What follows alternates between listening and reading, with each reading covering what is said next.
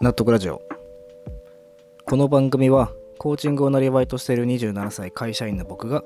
納得は全てに優先するをテーマに生活で感じた疑問を納得するまでみんなで考えていこうというラジオです。改めましてこんばんは。大地です。あの急なんですけどリスナーの皆さん営業っていうことをしたことありますかね？もちろんあの仕事として営業職についてる人はもちろんやったことあるよって言うと思うんですけども僕の社会人経験ってこう消防士とシステムエンジニア今なんですけど消防士とまあ社内 SE この2つだけなんですよね。でこういう仕事って基本的に待っていればお客様からお呼び出しがかかってっていうシステムなんですよ。まあ、これってある種消防士とか社内 SE も基本的には似た仕事なのかもしれないなって思ってるんですけどでアルバイト時代もねこう飲食店の厨房とかだったんで営業っぽいことは仕事としてやってこなかったなって思ったんですよだからこそこう27歳にして初めて今壁にぶち当たってるんですよねこう僕はコーチングっていうものを仕事にしてるんですけどもこうこのコーチングのクライアントさんを募集する時ってまだまだこの僕の実績ではこう黙っててもクライアントさんが来るって状況ではないんですよね。やっぱり僕の方から能動的に営業をかけてっていうことが必須なんだと思うんですよ。で実際に何とかやってみたんですけどあの死ぬほど怖いんですよね。ほんとびっくりしました。営業ってこんな怖いのかって思って。そうなんですよ。ということで今日は自分自身を営業することが怖すぎる。ということについて話していきたいと思います。えー、リスナーの皆さんも基本的には学生さんか会社員さんの方が多いのかなって思うんですけどこう営業をするにしてもねこう仕事として会社員さんで営業するにしても例えばこう自社のプリンターだったりとかを、まあ、他社の方に営業をかけて買ってもらえるかどうかみたいな感じなのかなって思うんですよね。あの本当詳しいとこ知らないんで完全に漫画とかで見る 営業職のイメージで僕今喋っちゃってるんですけど確かにねそういう時も断られたらショックだしノルマとかもあるだろうしこう苦しいけどもやっぱり制約取れた時とかのやりがいもあるし素敵な仕事なんだなってふうに思うんですよね。僕の弟とかも営業やってるみたいでなんか最近やっと楽しさが分かってきたみたいなことも言っててあやっぱりやりがいがある仕事なんだなみたいなふうに思うんですよね。でもそういう営業の中でも僕が営業する商品って自分自身なんですよ。こうコーチングっていう形がないものにこうお金を発生させようとしてるっていう時にはやっぱこう何か道具のクオリティとかを証明できるわけじゃなくてなかなかクライアントさんに僕を買ってくださいっていう口説くところから始まるんですよね。まあそん いきなりそういうこと言うわけじゃないですけどまあ結論言うと僕を買ってくださいっていうふうにお話をするところだと思うんですよ。これがね本当にもう想像のね150倍くらい怖くてこうお話を栄養かけてね直接的に言葉で言われなくてもこう断られちゃう時ってあるんですよね。でそういう時には嫌ですっていう風に言われるわけじゃないんですけどまあやんわりとねちょっと忙しいんでみたいな感じで断られちゃうんですよ。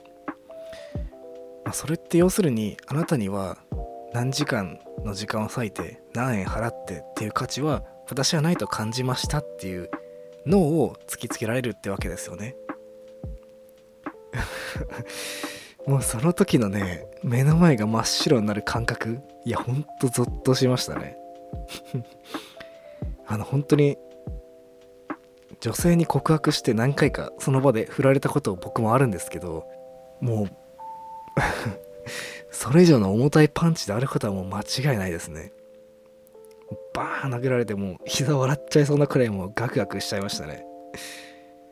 いやこれが独立フリーランスへの道なのかって思うとこうみんながね一度は夢見る悠々自適なこうフリーランス生活みたいなことを結局諦めていくっていう理由もいや分かる気がするんですよね。皆さんこう共通して自分を売っていくわけじゃないですか。こうフリーランスとか独立ってなると。いやこれは茨の道だなっていうふうにね思うわけではあるんですけどまあそれと同時にいやこれも負けちゃダメだなと思っていきなりねホームランはなかなか打てないからまずは僕がこう試合に参加してもうボコボコにされて体で痛みを覚えてもう心身ともに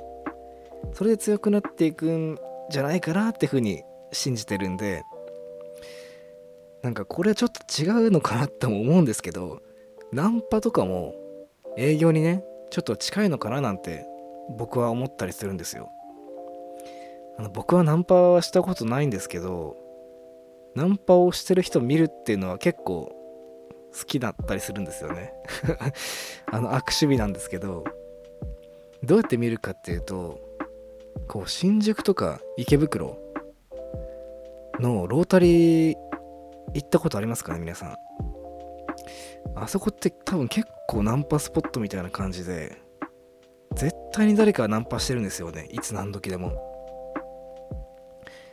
大体こう大学生っぽい今風な男の子が片っ端から若い女の子に声かけてるんですけど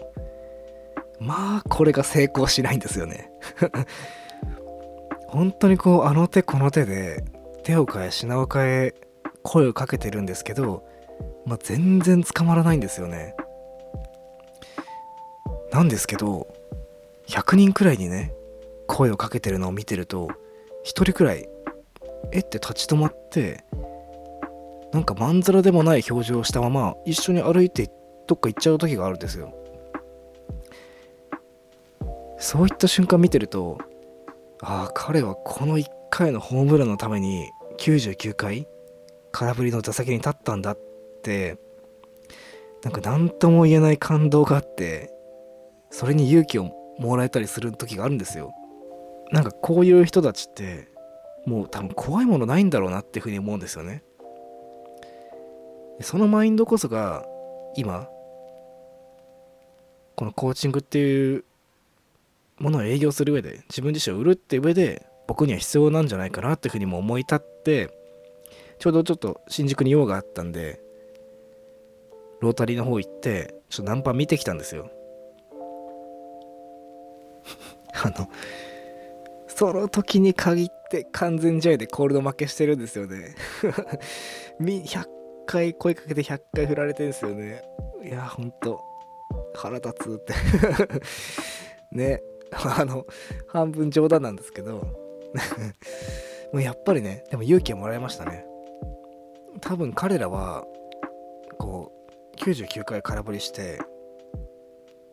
まあたまにね100回空振りする時もあるんですけどこれ多分1回ホームラン打ったことあるんだろうなって思って。でその1回だけでもホームラン打てたら最高にもう楽しいっていうことが多分実体験としても分かってるからあんだけ振られてもめげないんだろうなって思うんですよね。ということは最初の1回のホームランを打つっていう経験が僕には多分必要でそのためにはやっぱり打席にね立ち続けな打席にはね連続して立たないといけなくてまあ苦しいけどもその1回のホームランさえ打てれば今後ねまた99回振られたりする期間があったとしてもいやまたあのホームランのためにってなんかこう前を向けるんじゃないかなっていうふうにも思えたっていうね。まさかのこう新宿のナンパ師からね勝手に得た教訓ではあるんですけどもいや今の僕にはすごく必要な経験だったなっていうふうに思えたっていうそんなお話でした。ね。営業大変ですけどね。頑張っていこうと思います。はい。ということで、えー、コーナーの方を参りたいと思います。今日のパンチライン。このコーナーは僕が普段の生活で耳にしたまたは目に入って強烈に心が動いた言葉つまりはパンチラインをご紹介してそれについて考えていくコーナーです。今日のパンチラインはこちら。どんな仕事趣味希望夢を持っていてもそれを誰かが必要としていなければ僕は価値がないと思います。ですね。これ知ってる人も多いのかなっていうふうに思うんですけどあの百獣の王武井壮さんが講演をやったんですよね。YouTube で見れるんですけど大人の学校ってやつですね。で、まあ、ご存知の通り武井壮さん百獣の王。元十種競技の日本チャンピオンなんですけどまああの陸上やってた僕には分かるんですけどこう誤解を恐れずに言うと十種競技ってあの本当にまともな精神をしてる人だったらまずやらないくらいもう地獄みたいな種目なんですよね。僕は走り幅跳びっていう1種目しかやってなかったんですけどそれでさえね苦しい陸上競技を2日間で10種目やる。でそれ試合だけならまだしも普段の練習なんて、まあ、僕なんかの僕は1種目だから単純に僕の10倍やることが多いわけですよ。いやもうねほんともうどうにかなってないとねできないんですよ。でやっぱあれで10種競技で世界チャンピオンになると本当にキングオブアスリートって言われるんですけど本当に人間として最強であるってことを証明できる種目なんですよね。そんなとんでもない競技の日本チャンピオンになった武井壮さんの日本チャンピオン当時の年収なんとね200万円台なんですって。あんまりだろって思うんですけどそれはねなぜかっていうと日本の十種競技というよりももう陸上競技自体が日本ではねマイナースポーツなんですよ。もう日本人の方皆さん陸上観戦よりも野球観戦が好きでそっちの方が需要があって経済が動くんですよでこれって陸上と野球どっちが優れてるなんてそんな比べる話じゃないと思うんでしないんですけど、まあ、間違いなく陸上競技の価値は野球よりもね経済的に低く見られてるってことが、まあ、事実としてあると思うんです。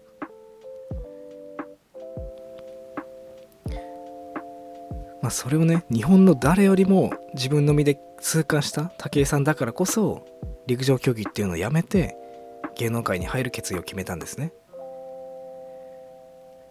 それを経た上で大人の学校っていう講演会の中でこの話を最後にするんです。もうそのパンチラインのね説得力と破壊力って言ったらもうすごいすごいものを受けて僕はいや僕もねこう営業する時にこうコーチングって本当に素晴らしいのにって思いながらなんで断られるんだろうなってふうに思ったこともあるんですけどやっぱりその人には必要とされてなかったってことなんですよねそうするそういうことを踏まえるとまあ確かにね価値がないっていう話もまあ納得はできるんですよ。独りよがりにならないっていうね、まあ、次回も込めて定期的にこの動画を見るようにしていてうん。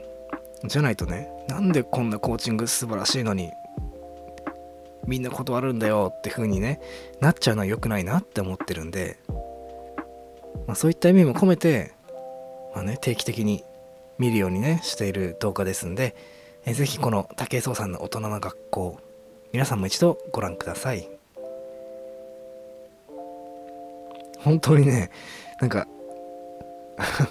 動物の倒し方とかやってる武井壮さんしか知らない人から見たらあこんなになんか話上手なんだとかこんな面白いんだってすごくびっくりすると思うんでぜひおすすめです。はい。ということで本日のパンチラインはどんな仕事趣味希望夢を持っていてもそれを誰かが必要としていなければ僕は価値がないと思います。でした。ありがとうございます。ということで今回の放送は以上となります。納得ラジオではリスナーの皆さんからのお悩み相談やパンチラインのお便りをお待ちしております。